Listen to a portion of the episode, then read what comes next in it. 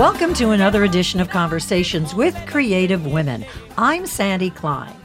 Ladies and gentlemen, the Statue of Liberty. Give me your tired, your poor, your huddled masses yearning to breathe free, the wretched refuse of your teeming shore.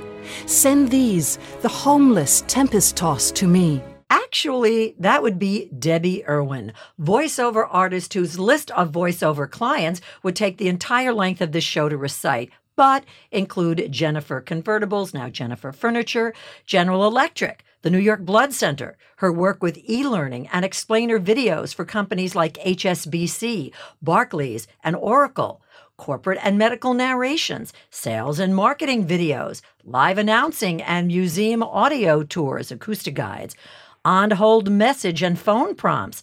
Debbie's featured among the top 100 most popular female voice talents. Some background. Debbie began her acting career in Chicago based theater productions, but after she graduated from Brown University, she wanted to set her sights on the Big Apple, performing in children's theater productions and classical comedies. After several years, Debbie decided to switch career paths, working in the PR department of Manhattan's Guggenheim Museum. But while she enjoyed the challenge, she wanted more. An interest in finance prompted her to move to Wall Street, where she worked as a stockbroker at Dean Witter and Smith Barney. But at the height of her business career, she took time off to start a family. However, her creative juices began to bubble, so Debbie decided to take a voiceover class and got hooked. That was 13 years ago. She hasn't looked back since. And as I mentioned, her voice has been here, there, and everywhere. So it's time to meet the woman with the versatile voice. Debbie, welcome and thanks for joining me today. Thank you, Sandy. Thank you for having me here. So let me begin by asking how does one become the voice of the Statue of Liberty? A lot of practice holding up a, holding up a, uh, torch. A torch. well, the way that happened was, um, I, I, guess, because of my work in museums and uh, uh, appreciation for uh, for that whole world, I targeted Acoustiguide and Antenna Audio. Those are the two major companies that produce, you know, I would say the, the lion's share, over 90% of the audio tours that you will hear anywhere in the world, really. Um, and they're located here in, in New York City. So I contacted them. I sent them my demos. I was told thank you, no thank you. I continued to contact Was this them. something you aspired to? You thought, how cool would this Absolutely. be? Absolutely, I love this kind of work. It's so interesting. Mm-hmm. Um, and some of the sometimes when I'm hired to, well, in the case certainly of the Statue of Liberty, you're playing a character. Other times I'm the narrator right. of the entire tour. I really rely on acoustic guides when I go to the museum. That's how I process things by listening as opposed to reading and I find them so helpful. So, with that as a backdrop, you said, I can, I want to do this. Yes, yes. And I continue to, you know, to knock, knock on, on, their door. and irony of ironies, when I contacted them again to say, you know, is is so and so there? I dropped off my demo with him, and they said, "Oh no, sorry, he's you know he's gone. He's no longer with the company. And this was the guy who told me, Thank you, no, thank you, we're not interested. And then, sure enough, they called me in saying, We found your demo on so and so's desk. Uh, you know, please come in. We would like to audition you. Even though they might have already had another voice of the Statue of Liberty? Oh, I don't know if this was the first time that they were being asked to produce this. Mm-hmm. Um, but who cares? But, you know, mm-hmm. in this business, it's not uncommon to replace a voice and then sometimes be replaced. You had a rather eclectic career. How's that for understatement?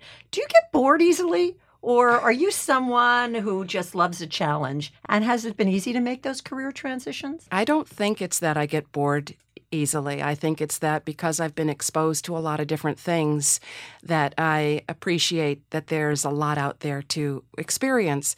Um, growing up, I lived in Italy for two years with my family, a year twice. My father had earned a Fulbright to do his research. He's a, um, a scientist, an entomologist. So Rome was where my parents decided they wanted to go and brought all the kids in tow. And um, we were really integrated into that society there. I went to Italian public school, became fluent in that language. And we did a lot of traveling throughout Europe and also in Mexico. So I think being exposed to all these different things gives you an appreciation for change and ability to handle change. Change is never easy, not personal, not professional, but but I'm a big believer in the rewards that come with change So- and challenge. So there was a drive to get into theater. Well, that was yeah, that was I think from the time I was just a, a wee tot. Um, you know, I'm I'm the third out of four kids, and I was the baby for seven years, and uh, I guess I got a lot of uh, attention. Um, you know, made people laugh an awful lot,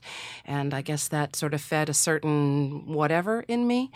And uh, so I was doing theater from the time I was really very, very young. I was doing uh, improv, I was doing mime uh, with the guy who had uh, trained with Marcel Marceau. I Wow. remember meeting Marcel Marceau backstage at the Chicago Lyric.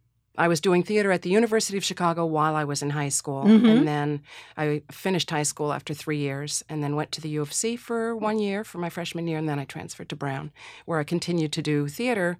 with the goal of taking that Well, professionally. You know, I didn't major in theater, and I started to turn my sights a little bit to something that I thought was perhaps an easier path to take, and that was radio and television. Mm-hmm. So while I was at Brown, I worked at the network affiliates, NBC and ABC uh, network affiliates, and I worked in the news department, and I also worked as a floor director, and I was given my own women's public affairs radio show at uh, uh, WJAR. Providence, yes, I Providence, know that. Mhm, right? mhm. Providence with Ernie Anastos and Meredith Vieira, and you know all those all those good people. But that was a, a behind the camera stint for you. Yes, it, it it was it was. Although one night I had after the news was over, my buddies were always in the you know my my friends were in the control, Control room. They weren't mhm. the talent. You know, Mhm, Tho- those people were on a completely other level. So I got dressed up and um, you know makeup and everything, and they rolled back the teleprompter. And this was 11:30 at night, so everybody was gone. They rolled back the you know the teleprompter of the newscast, and I got on the set, and they recorded me so that I could have an audition tape. Aha. So I took that audition tape. And I That's pretty damn brilliant, isn't it? Is, is it? Yeah. I think so. I realized I just wanted to be in front of the camera. And that was the eureka moment. hmm That was when I realized, hello, dummy. You know, what you really want is you want to perform. So you have to get yourself to New York and you have to pursue that dream that you have always had. And if it doesn't work out, what better place to be than New York to find something else? But what was that dream to be on? to be on an Broad- actress. To be Yes, on Broadway. Yes. Mhm. And yes. did that dream get fulfilled? only when I bought an apartment on Broadway. yeah, no, it didn't. It didn't. But it, it, um, I, you know, for two years I struggled like every other twenty-something, doing the cattle calls or whatever kind of calls they Right. were. And I Mhm. did some. I was by night I was working as a bartender at the Electric Circus, which was so much fun because I love to dance. I love disco, so it was a great environment to be in, and I made good money. And by day, I struggled, you know, doing, as you mentioned in the intro, some children's theater, some classical comedy we performed in, um, in the projects and in public parks. And uh, I had a walk on part on All My Children, which was so fast that even my mom didn't recognize me when she was watching the. But you had the tenacity and you just kind of forged ahead, right? Yeah, I'm a I'm a forger, a forger and a forager. you know, patience and perseverance. When you have a passion, when you have a hunger that's that's inside you, The that's fire that, you can't put out, huh? Right. Uh, let me just backtrack for a little bit and say that you know after I graduated from from Brown, I spent a year um, living in, in on the south side of Providence, and I was working as a cocktail waitress in a disco, trying to figure out what I was going to do. And I did not know what I was going to do. I by day I was on my bed staring at my ceiling, crying, crying, crying. By night I was making money, and it took me a year, a very, very long, hard, painful year to figure out what it was that was going to be next for me because you know I have this metaphor that being in college is like going to a restaurant right? You just open up the menu and you decide okay I'll have some from this this appetizer this hors d'oeuvre I'll have this entree I'll have this salad and it's made it's easy for you. But when you get out of college and you are on your own there's no structure there's no well mm-hmm. have this have that you have to figure it out for yourself. No kidding. and then it was like, well, I can't really make a move until I know what it is that that's right that I can put my heart and soul in. So I was fairly stationary. Obviously, I didn't leave Providence. I was there and, you know, making money while I was trying to figure it out. So that was a very painful year. But again, I think, you know, when I sort of had the eureka about, oh, you know, it's not. I don't. I don't want the news. I don't really want TV, radio. I, I just I want to perform. And then it was like, obviously, I have to go to New York. So then you know, then the rest was clear until after a couple of years of doing it and feeling like, okay, I think I exorcised this passion. I, I got it out of my system. I'm not going to wake up one morning when I'm 40 and married with kids and say, why didn't I ever do this? You know, I now I can't. So I was ready to move on. I was ready for structure. I was ready for a real job. I was ready for a regular paycheck. And that was when I got the job at the Guggenheim. As public affairs coordinator. So then you left the performing part behind you. And that was a good match for you in terms of the time and the place? It yeah, worked? Absolutely. Absolutely. It was great. It was really, really great. We were the public arm of the of the uh, the public face of, of the museum and we were the internal liaison for all the different departments and we coordinated all the special events and we wrote the bi-monthly calendar of events and it was it was a really interesting um, wonderful job, but in the nonprofit world, you have to be independently wealthy or married to someone who is, and I was neither. Mm-hmm. Uh, so it was time to move on. It was time to move on. If you're just joining us, my guest today is voiceover artist Debbie Irwin. So you have been able to make these transitions without terribly too much difficulty. Why was it so obvious to you that you had to move on to be doing voice work? Well, did that is that what happened after? No, uh, no, no, no. After the Guggenheim, um, you know, I was working easily twelve-hour days, working really hard, and I loved being around the art. But I realized I was not passionate about PR. Mm-hmm. Okay, I didn't really care whether I was doing that for the rest of my days or not. So that was when I said, you know what, I want to be in a career where my salary is going to be commensurate with my efforts. I work really hard no matter what it is that I'm doing, and I want to be, you know, to have the rewards be commensurate. So that was when I decided to go to Wall Street and become a stockbroker. Ah, so that came after yes the Guggenheim. Okay, right. so you went from the public sector very much into the private one. Uh, yeah, yes. Uh, mm-hmm. Uh, still, obviously, dealing with the public, I had to build a book of business. Um, and, you know, ironically, uh, as I look back over the various things that I have done, being a broker in particular was probably one of the most helpful things that I did in my past to make me be successful in where I am today in terms of also a confidence? Yes, you have to sell. You have to sell yourself. You have to find clients. You have to, you know, which I remember we had this thing, you know, you had to smile and dial. That was in the days when everybody was, you know, was cold calling and you had to make 100 dials and 100 dials meant you were going to reach 10 people. And of those 10 people, one person was going to be interested in you sending them the brochure. And then the real hard work would start of, you know, trying to develop trust. Were you successful? Yes, I was. And yeah. so then what happened? So then, did, the, did, you start to get that wanderlust feeling again? No, well, no. Then I had a different kind of feeling inside my body, and that was, uh, you know, becoming a baby mama. and uh, uh, so I had my first kid in 1990, and um, I like to say I left Wall Street for Sesame Street in quotes. Mm-hmm. I'd never really worked at Sesame Street, but when I decided to become a full time mom, mm-hmm. so um, that was a major, major shift uh, for me to go from you know full on professional woman, sure. you know. To full on mom, mm-hmm. where I was a little bit like a salmon swimming upstream. Um, I was one of the few moms in the park hanging out with the nannies. Mm-hmm. You know, most women then were, you know, trying to do the the dual. Have and, it both ways. And I was fortunate enough to not have to, and I did not want to. Mm-hmm. So, um, raised three kids as I said in the intro, that your creative juices started to bubble again, and that you just said, I think I'm going to go take a voiceover class. It's not that I said, I think I'll take a voiceover class because I didn't know what voiceover was. And okay. I wish that when I came to New York 36 years ago, that I had known what it was. Okay, but you can't go there. So, what I did was I got the uh, NYU School of Continuing Education booklet, which back when they were printing it was probably a good two inches thick, and also the 92nd Street Y pamphlet of, of courses. And to me, it was like walking through a library of ideas or a candy shop of options. And you could just look at all these different classes and careers and and get ideas about, gee, would I like to this? Would I like to that? Would I this, that, whatever. So the world could have been your oyster back then. Yes, it, it was. Mm-hmm. It was. And I didn't have to go back to work. And then I thought, well, what's the one thing that, that I really love? I thought, well, acting, theater. I said, but I can't do that. Mm-hmm. I'm not available nights and weekends. So that was when I started to look for ideas. And I came across this class in the 92nd Street Y brochure for voiceover. And I, I read the description. I'm like, well, that sounds interesting. Mm-hmm. I'm going to take that class. And as I said, within five minutes of being in that class, I knew, okay, this is it. I found it. I found it because I get to act and it's building my own career and it's doing things on my time. I don't have to punch a clock. And so I like to tell people that I'm living my dream now. I just didn't, that I came to New York for. I just didn't know it was going to look like this. You know, but that doesn't necessarily mean that that you can pull it off.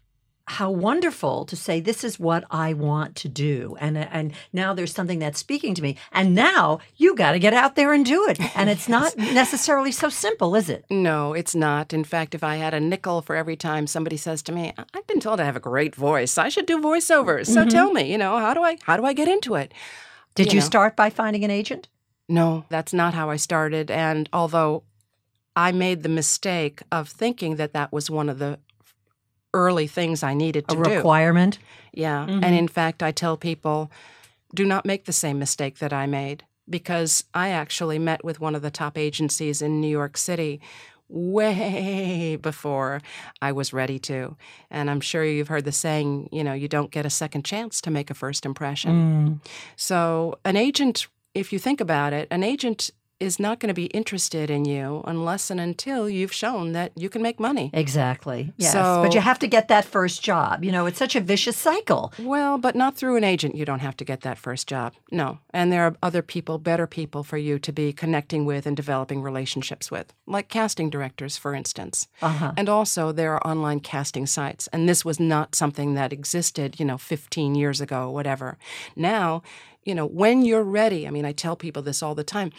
You know, if you look at, at how my career went for the first number of, of years, first couple of years, it was flatline. I mean, I was training, I was learning, I was growing. You're not ready. Post voiceover class, you mean? Right, because you're not ready to go out there and to and to sell yourself. What do you know? So, what was your first paying gig post class?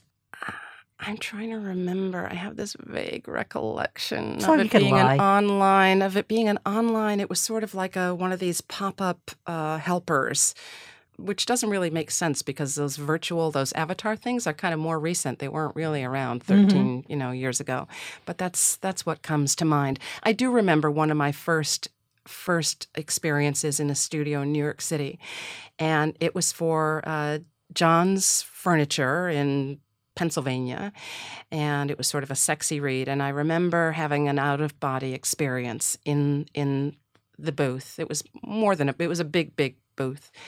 And I just remember kind of floating above myself and looking down and being in awe of where I was. Mm-hmm. And I, you know, I even feel like I'm going to cry now because, It was You it was a seminal moment in your life, wasn't it? yeah, it was like, you know, actually, I had an, I had that another time too in my career, and that was when I saw, I went to a, a screening of a film that I um, was the uh, co-narrator of in a character. It was the film was called um, Incessant Visions. It was about the German Jewish uh, a documentary about the German Jewish uh, architect uh, Erich Mendelsohn, and a, a really wonderful collage uh, documentary about his story. He was friends with Albert Einstein, and it was really wonderful. Anyway, I played the role of his wife being interviewed, and that was the thread through the entire film that sort of went to the past and to the present, telling the story of his life from his wife's perspective, because he had written like 3,000 letters to his wife. And so uh, they, from that, they, you know, pulled out the story. Anyway, I just remember being in the movie theater uh, at the Castro in San Francisco uh, with my kids by my sides and crying, Mm-hmm. just crying Mhm. because It of was the potency of the that. mo- potency. yeah. It was so Mhm. real. It was Mhm. so big, and I was so proud and so grateful. Mhm. So there's been, I use the word eclectic, I'm going to use it again in terms of the work that you have done. hmm That you made, there's something like that. And then there's Jennifer Convertibles. The versatility in that must be rewarding on another level too, that you can just wear so many different hats without people seeing you.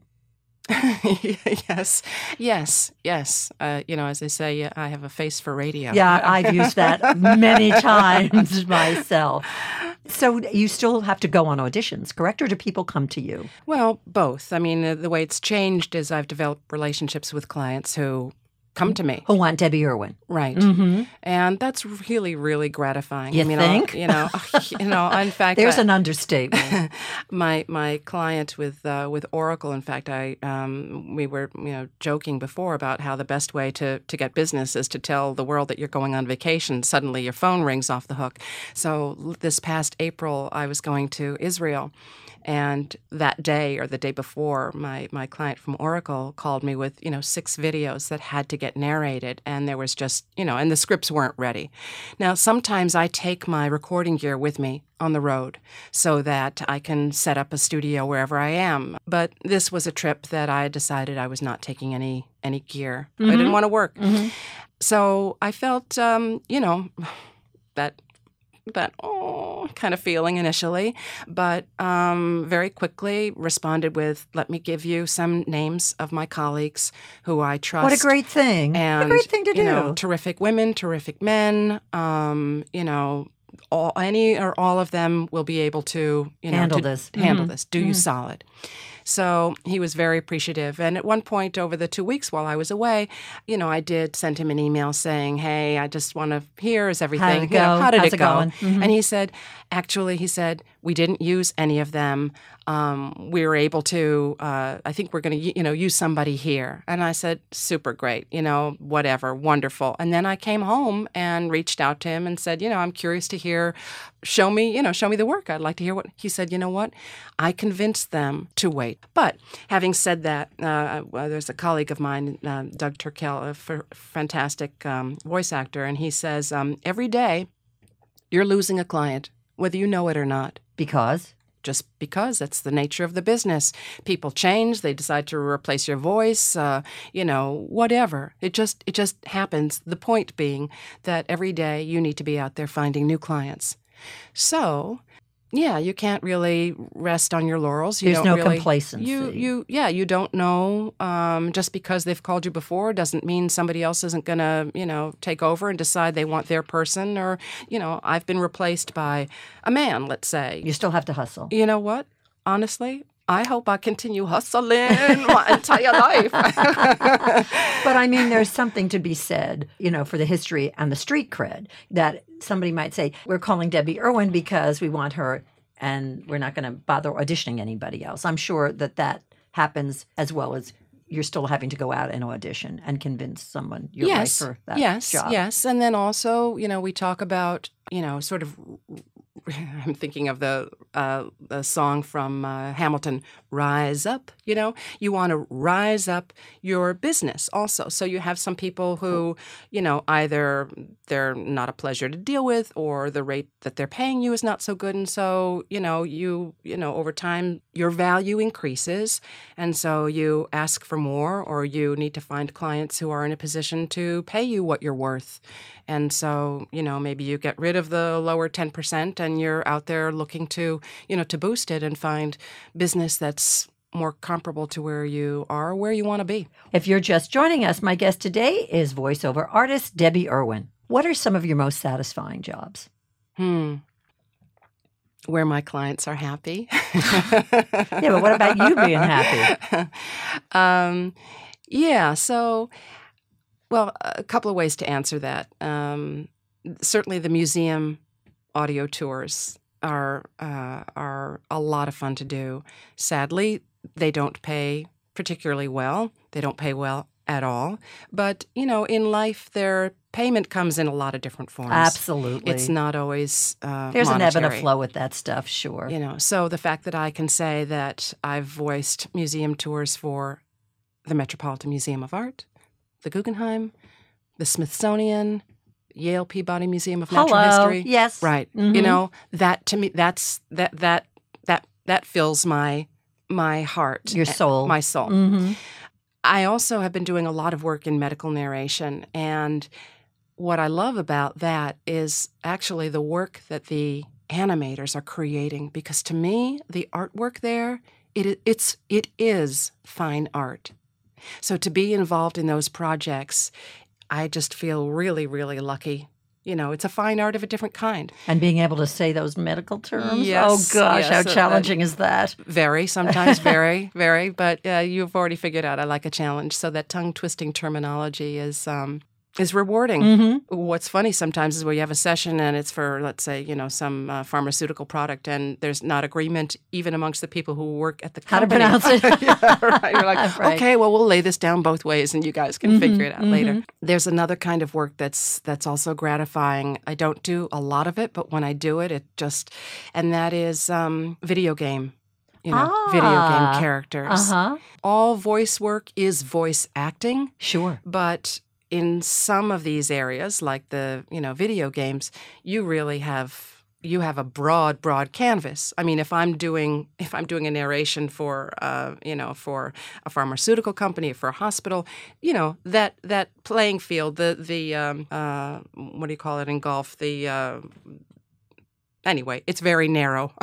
Mhm. Uh, you know The path. the sort of. path Mhm. but uh, for these other, uh, you know, for instance, I did a character for uh, for Mafia Three. Um, she was a New Orleans uh, Southern woman from the '50s, and she was racist and disgusting. And you know, I played her character. And then I, you know, I did something else uh, recently while I was in Chicago. And you know, those are those are really a lot, a lot, a lot, a lot of fun. It sounds like a really nice match. You know, there's a very serious, and then there's a kind of flighty, you know, fantasy sort of thing. So that reinforces the fact that the woman with the versatile voice. That's the great skill, and that you could just put on all these different hats. You can go from a medical narration and sales and marketing to playing a video Mhm. character. I mean, hmm you must sometimes look back and, you know, as you go over the course of the day, say, hey, this is really great. I'm It really is. in a great place. It is. It is. You're loath to find a voice actor who doesn't love what they do. I mean, as you know. challenging as it can be, and the fact that you sometimes have to dance as fast as you can, or that you still have to audition or whatever. I mean, look at you go back over your career from the Statue of Liberty to Barclays to the, you know to the Guggenheim. It's pretty damn expansive. Yes, yes. And I would, to your point about auditioning, uh, ninety percent of the work is auditioning. Yeah, I it's bet. a there's it's a I lot. bet. It I is bet. a lot, a lot, a lot, a lot, a lot. and I don't. I think that people would probably be very naive if they tend to not to think that it's a walk in the park, but that even that that still doesn't get any easier, despite how many years you're in the business. Yeah, right. Um, yeah, and also that it is a business. So you're not only the talent, but nowadays you also have to have your own booth. So you have to be the engineer, and you have Oy to be vey. your own director, Mhm. and you have to be sales and marketing and IT and accounting. Hello, you're a big one woman band. You have to do it all. More power to you because I don't know that I could pull that stuff off. It's it's complicated. It really it really is, and you have to know what you're good at and what you're not, and you have to figure out okay where you can delegate um, in order to be more efficient. But you know, I really feel badly for people who are starting out because you don't really know how much and where to invest, and at what point you're going to know is it really what you want. But you have to invest a little bit in order to f- to try it, to put your toe in the water. Um, you know, so So many buttons to push and so many paths to go down. Well, Debbie, we've run out of time oh, how did that happen? because we had two women talking. Um, I want to thank you for joining me today, and you. I look forward to listening to you more. And now I can associate the face with the voice. Thank you. Join us for another edition of Conversations with Creative Women, and please go to our iTunes store page and leave a rating and a review. And if you know anyone you think that we should interview, contact us at sandykleinshow.com.